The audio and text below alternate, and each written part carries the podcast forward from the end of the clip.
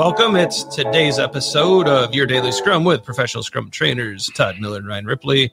We get together each and every day to help you get better at Scrum each and every day. Like and subscribe so you never miss a video. Check out the description to learn more about Todd and I, the classes we teach, and our book, Fixing Your Scrum. Leave us your questions and comments. Questions and comments turn into videos. And hey, it's just nice to interact and see what you all are thinking.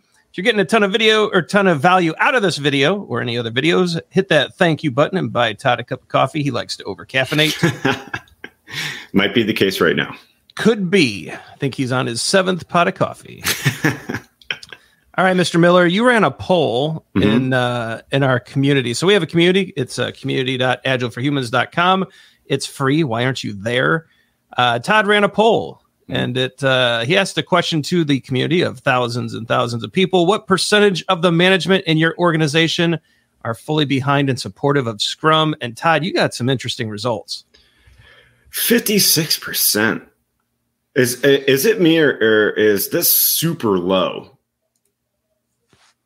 I i'm surprised by this. Um for a couple of reasons here, Todd. What immediately comes to mind when I think about does your management support Scrum? And so these are people that are working in Scrum, they're in our Agile community, they're in organizations who have apparently adopted Scrum, but only 56% are fully behind and supportive. Hmm.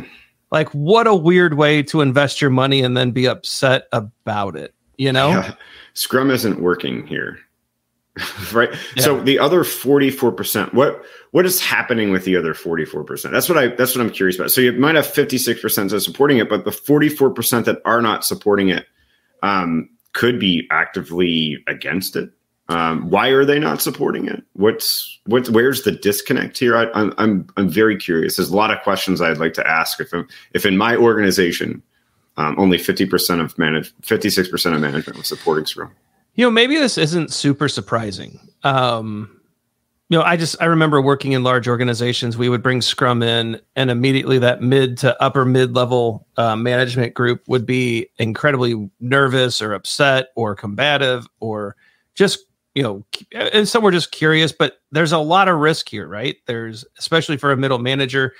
Uh, they don't appear in the Scrum guide. There's not a lot of guidance on what they do with the Scrum team unless you're watching this channel. And then, of course, we talk about that quite a bit. Um, if I look at the Scrum Guide, I don't see manager, I don't see management, I don't see director, I don't see vice president.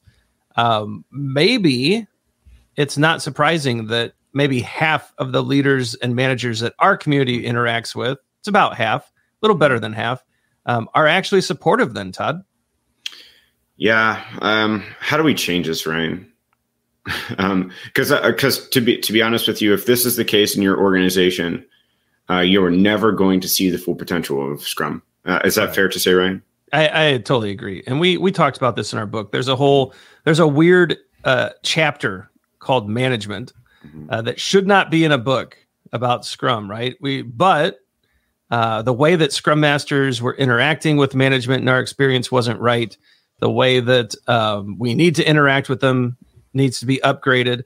Um, I think far too often a scrum master, or I'll even lump agile coaches in here, um, will approach management and leaders as if they don't know, right? Oh, if you only did it our way, life would be better. Um, and that, and that's, I think that's backwards. It's the managers and leaders are, are really smart people. They've worked hard to get to where they're at. And if we figure out how to serve them best, they won't resist us. Yeah. Right. If we figure out what they need to get out of our scrum practice, if we figure out what they need to get from us to be uh, supportive of us, right? How do we make it so stupid simple for someone to support what we're doing? And then you don't get resistance, right? But I don't know if uh, all of the community thinks that way.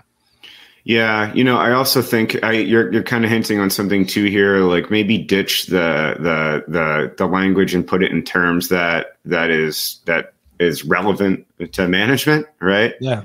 Um, also, like taking a step back and seeing and, and showing what the value of it for them is. I think you're you're kind of you're you're saying that. I'm just uh, this is a scrum master's job. We need to get that other 44 percent right, uh, and they don't have to be believers in the scrum framework in the, of themselves. They have to be believers in the fact that we're trying to deliver better, right? Yep. And they have to be supportive of that, regardless of framework or system or or whatever we're using, they have to be believers in that and they have to assist us in that. Um, And so maybe that's you know we talk about that a lot, Ryan. Maybe that's where the start the start is to get the other forty four percent deliver. Yeah.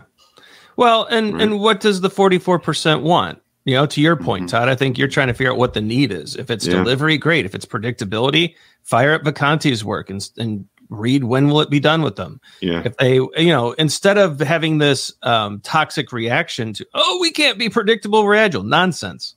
Mm-hmm. Fire up the lean metrics and get to work, right? You know, and also partner with that manager or leader uh, to clear the organizational impediments that per, that prevent predictability, right? Be a partner uh, and and I think that's a big part of it too.